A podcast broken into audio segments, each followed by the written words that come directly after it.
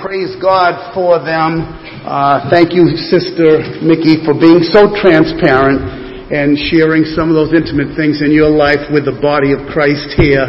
Uh, too often we're often, we uh, separate ourselves and we have our own thoughts. We never share them with one another.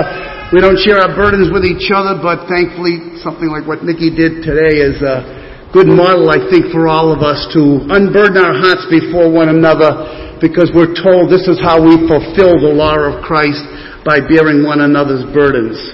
And I thought that was going to be very difficult for you, Britt, to get up after Mickey gave such an amazing testimony. God really used that, touched my heart very much, and the great song that was sung.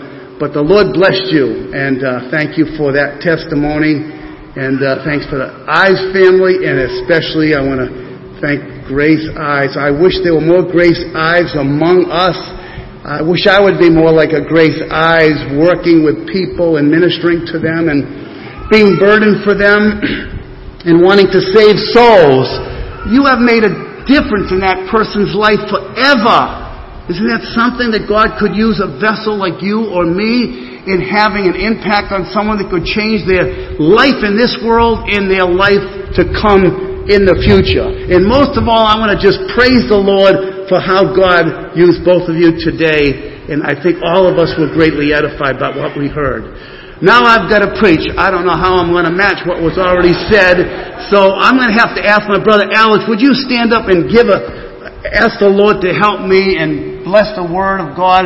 And what's important about preaching, you know, is to bring that pulpit down to the people and the people be brought up to the pulpit. And I think what we heard from our two sisters sort of shows where the rubber meets the road. And that's what we want out of preaching. Pray, Brother Alex. Thank you for the sure and steady revelation that we find in the Word. We thank you for the church that you have given us, Lord, as a safe haven for our soul. We thank Amen. You for our leaders. And we thank you that, Lord, you work through the preaching of your Word. We pray this morning that the Spirit would be active and mighty in our midst as the Word goes forth, that it would bear fruit in our souls, that it would bear fruit in our hearts, Lord, that you would raise our affections Christ, Lord, that you might behold Him and treasure Him, that we would grasp Him, the object of our faith, Lord, that you would become our pearl of great price, that you would be that treasure in the field, that we might yearn to find Him and yearn to know Him. Lord, we pray that we would grow in the grace and the knowledge of Him, and that we would be moved forward unto glory. We pray for Gary, give him strength and clarity and precision as he opens the Word of God for us this morning. Lord, minister to your people, please, your sheep, in Jesus' name. Amen. What book do you think in the Bible that you have the most familiarity with? If you had to take a quiz or a test or something of that sort, what book of all of the sixty-six in the Bible would you say you know the best? Another one. I bet ninety percent of you would raise your hand and say John. That you know the book of John better than any other book in the Bible.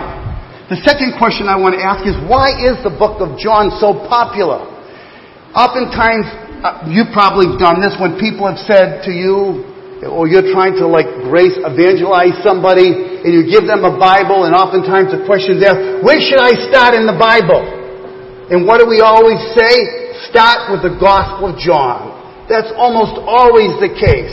I think Romans would be a close second, but I think it's a good idea to suggest the Gospel of John. So turn with me, if you would, to the Gospel of John, the twenty-first chapter. And I don't know how many of you have read John lately or read in preparation for this message, but uh if you were to put a, a theme on the book of John, which I've been trying to do as we go journeying through the books of the New Testament, and I've come to the last of the ones of all of the New Testament that I have preached on, what topic, what heading would you put if you were to give a title to the Gospel of John?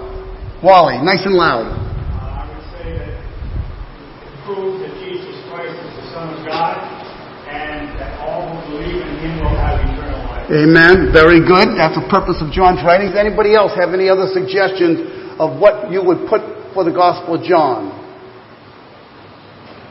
You're all so familiar with it, right? We're well, well read in it. Sometimes it is hard to pinpoint, isn't it? What is the central theme? And I think Wally hit a nerve there, because in John twenty-one, or rather twenty verse thirty-one, John says, "These things are written so that you might believe that Jesus is the Christ, the Son of God, and that believing you might have life in His name." No other gospel writes with that kind of personality, with that sort of directness in the presentation of the word. This is written for this reason, that you might believe. And then when he writes the first epistle of John, "These things are written to you that do believe, that you might know," what? "Might know that your sins forgiven, might know that you have eternal life," might know, might know, might know. So the Gospel of John, you could say, is a book for evangelizing. The first epistle of John is a book for sanctifying those who are already justified by faith in the Lord Jesus. It could be put this way when we compare John to the other Gospels, that Matthew is the Gospel of the King, Mark is the Gospel of the Servant, Luke is the Gospel of the Son of Man, and John is the Gospel of the Son of God. Let's read together John chapter twenty-one, verse eighteen to twenty-two. Listen up as I read to you. "Truly, truly, I say to you, when you were young, you used to dress yourself and walk wherever you wanted. But when you are old, you will stretch out your hands, and another will dress you and carry you where you do not want to go." This he said to show by what kind of death He was to glorify God. That's Jesus speaking to Peter here. And after saying this, he said to him, Peter, "Follow me." Peter turned and saw the disciple whom Jesus loved following them, the one who also had leaned back against him during the supper and had said, "Lord, who is it that is going to betray you?" When Peter saw him, he said to Jesus, "Lord, what about this man?" Jesus said to him, "It is my will that, if it is my will, that he remain until I come, what is that to you? You follow me." May the Lord add His blessing to the reading of His Word. I have something to say to you. The title that I want to give to this book is, "How Much Do You Love Jesus?" How much do you love Jesus? Let's keep that in the back of our minds as we consider the Gospel of John and ask the question again, why is the Gospel of John so important? Why is that a good startup book to read of all the books of the Bible? What are some of the highlights of the Gospel of John that would motivate you to want to recommend the Gospel of John to somebody? Here's a couple examples. The way the Gospel of John begins: "In the beginning was the Word, the Word was with God, and the Word was God." What an introduction to this gospel. Chapter three, Jesus says to Nicodemus, "Marvel not that I say unto thee, you must be born again." Chapter three, verse sixteen, let's all say that together. "For God so loved the world that He gave His only begotten Son, that whosoever believeth in Him should not perish, but have everlasting life." A verse that everybody in this room should know, and everybody in this room should take to heart. Well, I could go through the Gospel of John and quote numerous verses and say, how powerful are these verses? Another one of the major highlights of the Gospel of John is the seven I Ams in the Gospel of John. "I am the bread of life. He that comes to me shall never hunger. He that believes on me shall never thirst." John eight twelve, "I am the light of the world. He that follows me shall not walk in darkness, but shall have the light of life." John ten nine, "I am the door. By me if any man enters in, he shall be saved." John uh, ten eleven, "I am the good shepherd, and the good shepherd giveth his life for the sheep." Chapter eleven twenty-five, "I am the resurrection and the life. He that believeth in me, though he were dead, yet shall he live." fifteen one, "I am the true vine, and ye are the branches." And the last of the seven of the I Ams is, "I am the" what? "The way, the truth, and the life. And no man comes unto the Father except by me. I am the way. Without the way, there is no going. I am the truth. Without the truth, there is no knowing. I am the life. Without the life, there is no living. Praise God, we can have a life worth going and knowing and living because of Jesus being the I am. Is Jesus your I am? Have you claimed Him as your own? Have you owned Jesus as the Lord of your life? Now, it's very obvious that the Gospel of John is very, very distinct from Matthew, Mark, and Luke. As you know, we call them the Synoptic Gospels because of the similarity, the history, the flow, the narratives. Many of the materials in each of those Gospels are similar, if not identical sometimes, to one another. But in John, we have a whole different scenario that we don't find in the Gospels. And let me give you some instances of this. For instance, in John, we have a Judean ministry that is concentrated upon rather than a Galilean one, which the three synoptic Gospels make reference to. In John, we have Jewish feasts. Constantly, Jesus is attending the temple and making references to the feast or as a part of the feast. We have no mention of the Lord's Supper or the Garden of Gethsemane in the Gospel of John. We have that upper room discourse that is several chapters long in the washing of the disciples' feet. And here's one that probably might shock you, but in the Gospel of John, we don't have the use of the word apostle. Even the twelve are not referred to as apostles. What are they referred to? Disciples. Disciples. That is a big word. I should have looked up how often the word disciple appears in the Gospel of John, but it's very repetitive, greatly used. In the Gospel of John, the two characters that are in the background that are important to Jews would be who? Moses and Abraham. That were, those two were the pillars for an Israelite. And Jesus knocks those pillars down in this way.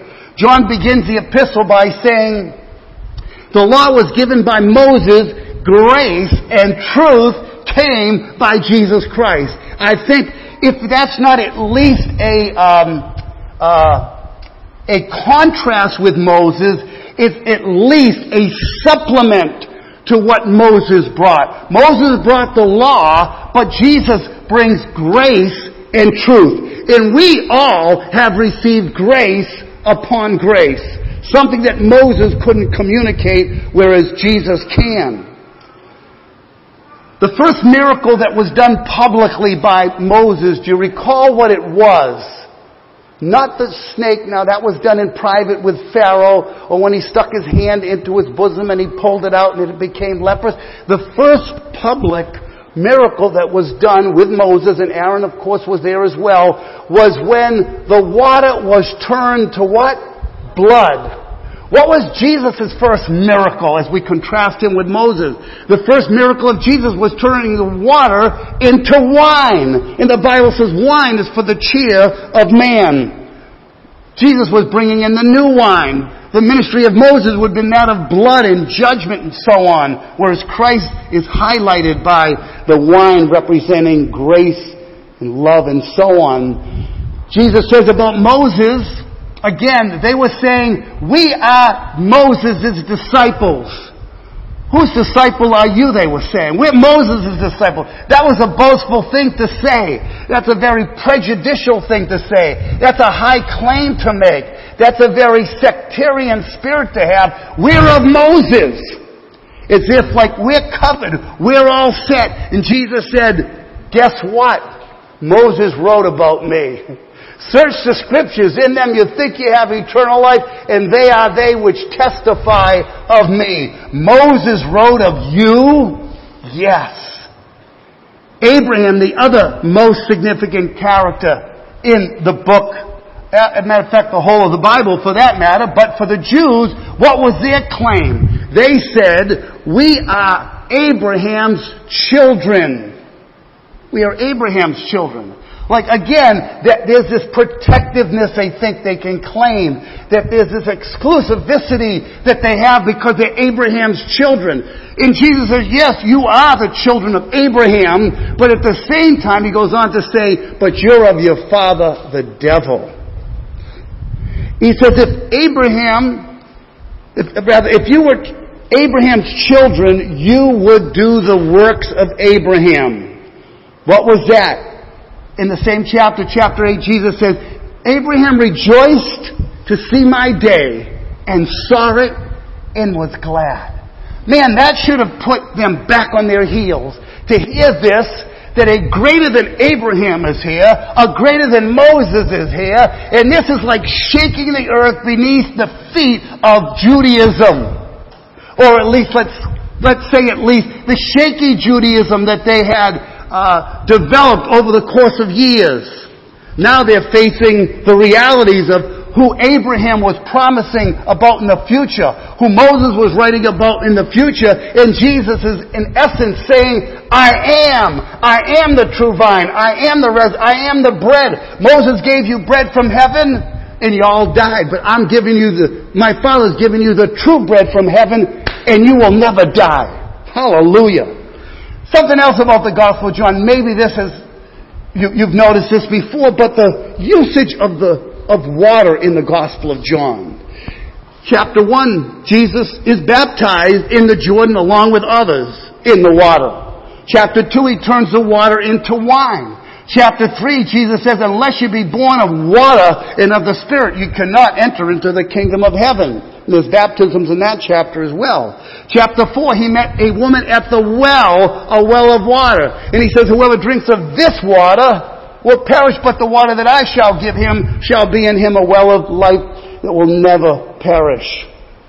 Chapter five, there's an impotent man that's laying beside the pool of water, hoping to be able to get in for the healing. Chapter six, Jesus is walking on water. Chapter seven, Jesus says, for those who believe in him, out of their innermost part shall flow rivers of living water. Chapter nine, Jesus says to the blind man, go wash in the pool of Siloam in the water. Chapter thirteen, he washes the disciples' feet. In chapter nineteen, when Jesus is crucified and the spear went through his side, and what does it say came out? Blood and what? Water. Blood and water. First Epistle John chapter five, it says about Jesus, the same that came not by water only, but by water and blood. Notice how they're coupled together. There's too much details here to get into some of these particular points. But in the twenty-first chapter, we have them fishing on the water. And Peter ends up jumping in the water. Jesus had a fish that obviously was taken out of that water that he had prepared for them on the side. Water is prominent in the Gospel of John. As I said at the beginning, everybody's familiar with the Gospel of John.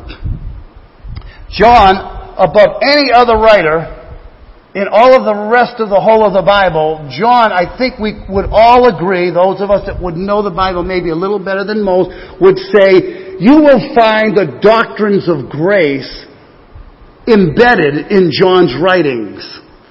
Almost superior, in a sense. Certainly Paul and Peter, no doubt, I'm not denying it. But there are things in John's writings that can really shake your world. I'm going to ask our brother if he would play something. It's a two-minute, two-minute audio. Listen carefully to a question that a woman calls in on a Christian radio station asking for help to something that's greatly burdening her. And it doesn't say, she doesn't say specifically where she was reading, just generalized her reading. But I have no doubt that she would be reading some of the verses that I'm going to quote to you. And ask yourself the question as you listen to this, has that ever happened to me? Brother Nick, would you play that? It's exactly two minutes. Oh, I'm good. Thank you. Good. Hey, um, my question for you is regarding fatal determinism. Mm-hmm. I'm very familiar with what it is. I'm a Christian. I've been, been saved my whole life. And up until a couple of years ago, I was a rather prideful Christian because I kind of had never done any of the dirty dozen type, you know. And so I figured God was really happy with me and so on. Well, then I went through a couple of years, just a really hard time, and the Lord, it was the best time of my life spiritually. Hardest ever, but best time spiritually. And God just broke my heart, gave me so much compassion for people, for people I couldn't tolerate before. And I learned to see God as really, really good. and very trustworthy. And as a result, I dove into Scripture because I was like, I'm going to learn this word. I want God to use this. And in the last couple of months, I sunk into quite a depression because I came across the predestination verses, and I thought, I'll look up a commentary. I'll figure this out, move right on. And I got myself in way over my head. I read hours of debates and articles, and I don't believe fatal determinism is true. But now that I've heard it, I feel like I've been poisoned. And I don't know how to read the Bible anymore without hearing something negative. Because there's people I'm praying for, and now all I can think about is God himself may be my opponent. And if he is, then this is worse than atheism. Because if atheism were true, then nothing happens and you die. But if fatal determinism is true and God created the majority of creation for his glory to go to hell, and then said, don't you ever question me. Who are you to talk back to God? It just doesn't match the gift that I felt like I received in my relationship with God the last couple of years. And I just wondered if you have any advice for how to get that out of my head. Huh. I wonder how many of us can relate to that, or at least can make reference to something like that in your life, maybe currently even. Maybe some of those passages do trouble you. First of all, let me say, calling it fatal determinism is an errant expression to trying to describe passages in the Scripture that refer to God's predestinating purposes, number one. Secondly, I wouldn't ever think of being poisoned by the Bible, even if I don't understand what I'm reading.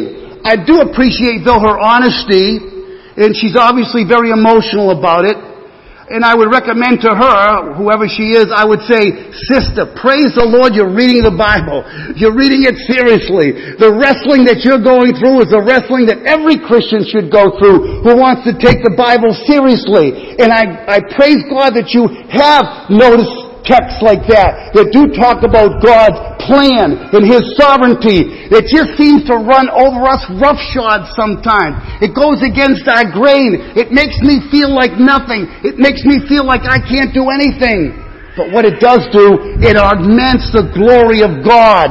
And we want to praise him for that. What can this girl do? I would say, sister, you need to sit down with a pastor who knows the word, who's well-balanced, who can help you understand. Not that any pastor, or anyone for that matter, is going to be able to perfectly satisfy even themselves, let alone perfectly satisfy anyone else on how to understand God's predestinating purposes. When we read in the Gospel of John some of these passages, you might better understand why it could be troublesome. Let me give you some examples.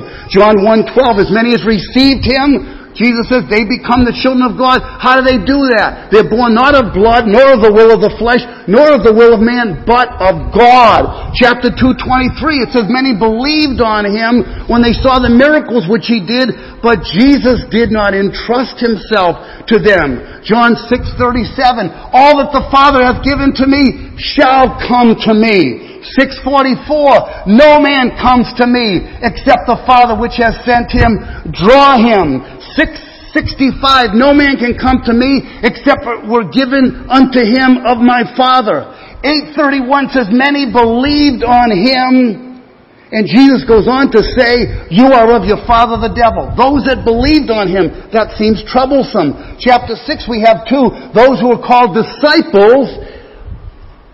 Jesus began to talk about, except you eat the flesh of the Son of Man and drink his blood, you have no life in you. It says from that time, they said, this is a hard saying, who can hear it? And from that time, many of his disciples went back and walked no more with him. Jesus says to the remnant that's left behind, will you go away also? Peter responds, to whom shall we go? You have the words of eternal life. Chapter ten, twenty-six, another shocking verse. You believe not because you are not of my sheep. ten sixteen, other sheep I have which are not of this fold, them also I must bring. fifteen sixteen, you have not chosen me, but what? I have chosen you. seventeen two, thou hast given him, Jesus' prayer, thou hast given him power over all flesh, that he should give eternal life to as many as thou hast given him. In chapter seventeen, verse nine, I pray for them. I pray not for the world, but for them which thou hast given me, that they may be one, and so on.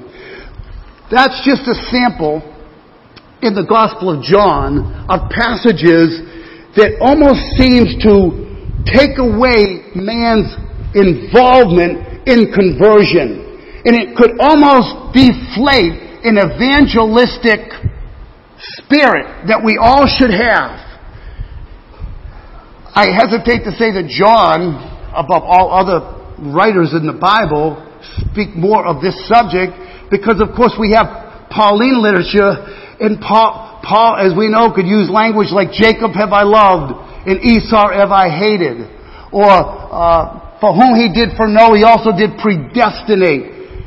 And in that segment of the book of Romans that Paul writes there, he says right in the midst of it, my heart's desire and prayer to God for Israel is that they might be saved.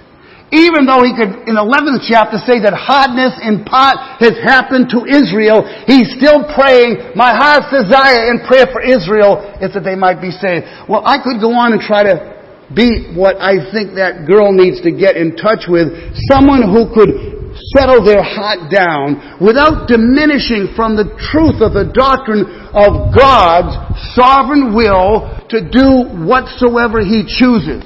And who are we to reply against God? Shall a thing formed say to him that formed it, why hast thou made me thus? I have to be willing to say, God, you are right, one hundred percent. My reasoning may not be able to comprehend that. And I have to put my own reasoning on hold and say, God, you are true and your word can never be broken. Anyway, I just thought I would make reference to that because John is heavy on the doctrines of God's predestinating purposes. And I think there's a reason for it, and that's why I mentioned the word disciple rather than the word apostle. And let me follow through with what I think, at least is what I chose to be the theme of the book of John. And there could be various other ones, I, no doubt. Maybe better choices, too. I don't doubt that either. The choice that I made was this. How much do you love Jesus? Or I could have titled it, Following Jesus. When John the Baptist was baptizing, and he had numerous disciples around him, Jesus comes to the water of the Jordan and gets baptized. And when John sees Jesus come down the banks of the River Jordan, he says, and again, this is another unique thing about the Gospel of John, he describes him this way, behold the Lamb of God who takes away the sin of the world. So suddenly now all eyes are turned towards Jesus. Behold, not me, behold the Lamb of God. And after Jesus was baptized, he says to his own disciples, behold the Lamb. Not who takes away the sin of the world. Now that's already been said. Now behold the Lamb. And what does it say? And from that moment, many of John's disciples left him and followed Jesus. Followed Jesus. Wow. When they begin to follow him, and Jesus is walking along, he hears the footsteps, he turns back in his words, and this was the theme of our small group study, what are you looking for? Would be one way of translating it. What are you seeking? It's really like, what do you want from me? What, what do you think you're going to get in following me? Why are you following me? What do you want from me? What do we want? What does Jesus mean to us? How important is Jesus to you in your life versus people in your life? I was reading a book this past week. My daughter gave it to me. She said it was really not in her category. Um, and it wasn't. It was a book, I think, primarily for pastors. Rightfully so. So she gave it to me. And the author of the book says, I thought this was a really important point, that movements of God begin with a leader who knows God deeply. And, and I'll put a plural there. I don't like to think of a leader. But leaders are those... When movements begin, are those who love God deeply. But those same movement, he says, ends when the followers know only the leader or leaders deeply. Put that in your pipe and smoke it. There's something in that. One who's deeply in love with the Lord will be likely used in leading others in a movement or church planting. That's what he was suggesting in church planting. And most of the good church plants that you have seen, with the, I can mention bunches of names, and we would say, yes, those are men of God. They love the Lord deeply. They know the Word. They're prayer people. This is another thing that convicted me. The same brother says to his, his uh, pastoral staff, he says, um, how many of you don't pray an hour a day? He says, if you don't, you're not going to be on the staff anymore. I'm like, ooh, man, that was a stab in the heart. That was quite the challenge. In other words, how close are we walking to the Lord? But what impressed me about this was a movement or a church plant or a church can fold because the followers only know the leader or leaders deeply. The leader knows the Lord deeply, but the people only know the leader deeply. Whereas if the people knew the Lord deeply, and that would be our heart's desire for the flock of Sovereign Grace Chapel, that you would grow in the Lord, that you would mature, that you would be strong in the Lord and in the power of His might, that you would be able to be a fortress for Him, and that you're leaning upon Jesus. And though you might come up against all kinds of opposition, Christians that you almost sometimes have differences with, but you have to take a stand yourself, and you're going to be strong in the Lord in that way. Following Jesus, how much do we love Him? Jesus says, I am the light of the world. He that follows me shall not walk in darkness. Chapter ten, twenty-seven, Jesus says, my sheep hear my voice. I know them, and they follow me. Who's going to follow Jesus? Not goats. When a goat tries to follow, the voice becomes hollow. That is of the shepherd. The cost is too high. The way is too rigorous. The brakes get put on, and they get out. Because as he says in his epistle, they were not of us. I would call these what John implies in his writings, they are pseudo-followers. See, when the going gets tough, it's been said the tough get going, but the weak, that is the weak believer, or the weak in profession, I should say, of faith, will retreat. I read two this week where, this is, this is a challenge of challenges, in Iran. You would think that'd be the last place where God would be moving. Iran. Heavily, heavily populated with terrorists, the oppression of the government, and who would ever believe what I'm going to tell you? To join the church, to be a Christian and join the, the local church, there are three things that are required. One, you have to be willing to lose your property. Number two, to go to jail. And number three, to be martyred. You can't join the church unless you're willing to do all of the above. How about that? What are they saying? If the true work of God has begun in you, you will persevere. You will have a hope, and you will have a treasure far greater than what time and the world can offer to you. And it happens to be the place on the globe right now that some believe, that track this type of thing, that there is the greatest growth of Christianity going on in Iran rather than a country like America. Following Jesus. You know, John doesn't speak only, though, about apostates. Apostate. There's no such thing in John's writing where someone follows and then kind of falls back or slips or goes the way of the world and falls out of communion with the Lord. Those that fall away are those that weren't His. John says this, eight thirty-one, Jesus' words, if you continue in my word, then are you my disciples indeed.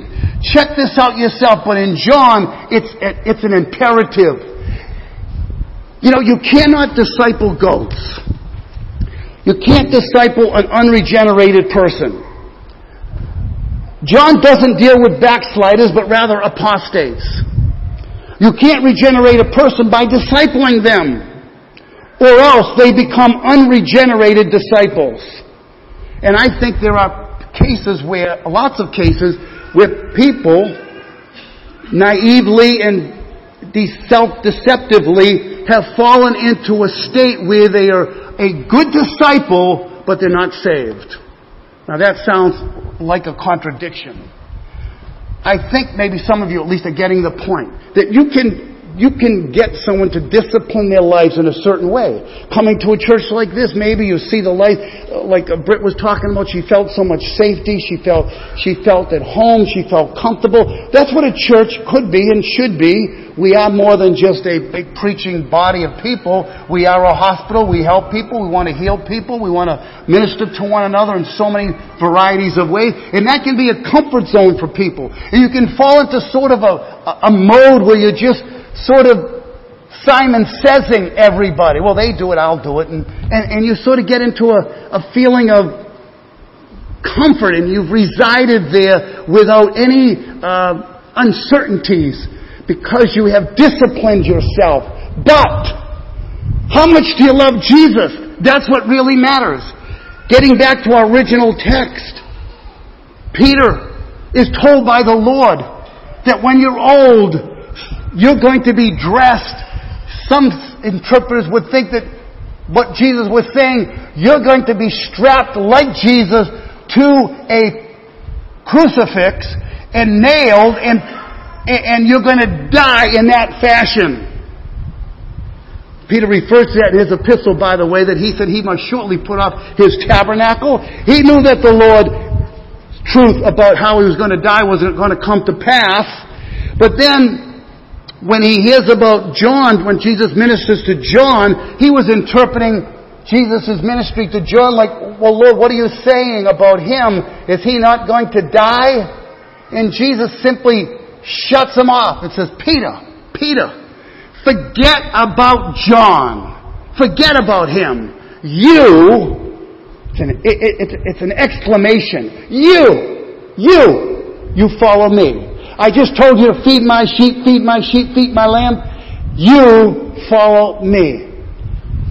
The greatest joy that anyone can have in this world is following Jesus. Can you say amen, folks? The greatest joy in the world is to follow Jesus. Everybody is following something, somebody. Was it um, um, Bob Dylan said in one of his songs when he was on his Christian bandwagon, you gotta serve somebody. It's it's either gonna be the devil or it's gonna be the Lord, but you gotta serve somebody. And when you serve the Lord, when you belong to Him, when you're regenerated by Him, I can't take away your love from you. I might, I might be a bad pastor to you, me, to you. I might be a bad example. There may be a problem that comes up in the church that splits us wide open. But what can't come between you and the Lord is all of that above. So no matter what happens in this life, lose your best friend, lose your, your, your wife, your husband, your children, or whatever, you still have the love of the Lord in you. It's born in you. And that's what draws us to Him, and we want to follow Him. There was an old song that came out, I believe it was in the fifties or sixties, and I believe it was played in that movie of the Sisters Act. Remember what that was called, the Sisters Act? I will follow Him. Follow Him wherever He may go.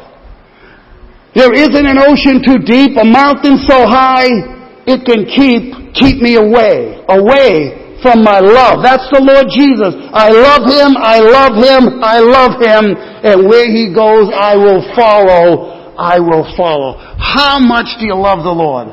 I hope that we, when the Lord looks back at us and says, what do you want? What do you want from me? Where are you going? Where do you think I'm going to take you? Foxes have holes, birds of the air have nests, but the Son of Man has nowhere to lay His head. Are you sure you want to follow me? Lord, I love you. Peter says, I'll die with you. Praise the Lord. Peter loved Him. Peter loved Him. Peter was willing at the end of his life to die for the Lord, as Jesus described it. I wonder how much we love Him. If you know the love of God towards you by His Son dying on the cross of Calvary to bear the punishment of your sins, then you are His. You have believed on Him. You've trusted Him and Him only. Our sister Britt, our sister Mickey that gave their testimonies, they're trusting the Lord Jesus for salvation and trusting Him for the course of life. Our sister had some ups and downs there. And maybe it would have stayed down, sister. Would you still have been able, and I think from the sound of her testimony, it was like, if the Lord grants it, praise Him. If He denies Him, I'm still going to praise Him. His purposes are far greater than what I can comprehend and maybe what I want to accept for myself in this life. Though it may not be my wishes, though it may not be pleasurable for me to have to go through it, but if He orders it, I must take it.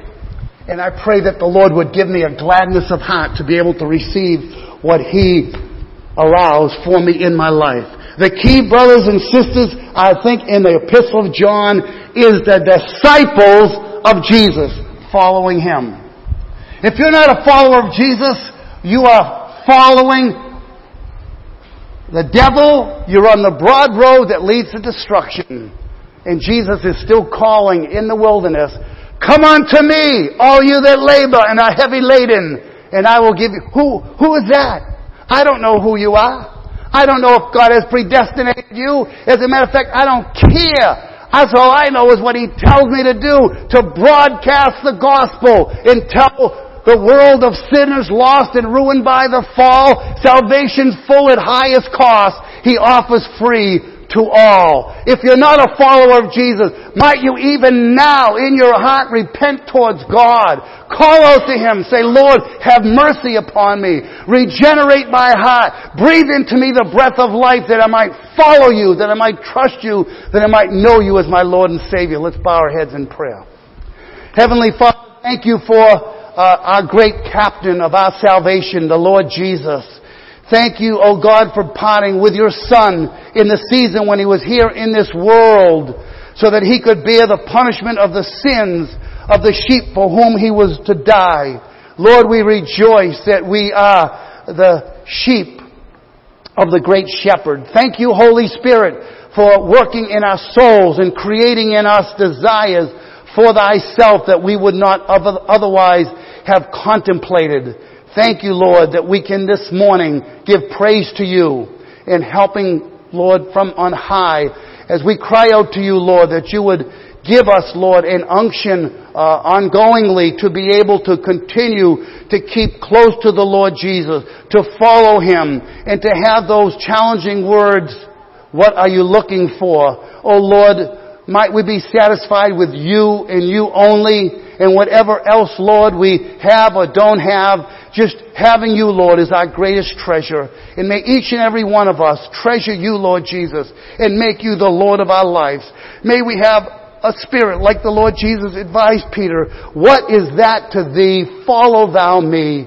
Oh, Lord, help us to put aside everything and anybody else, Lord, in our lives that would come between us and You, Lord, and may we continually own You as the Lord of our lives. We ask these things, giving You praise in worship, O Father, in Jesus' precious and worthy name. Amen.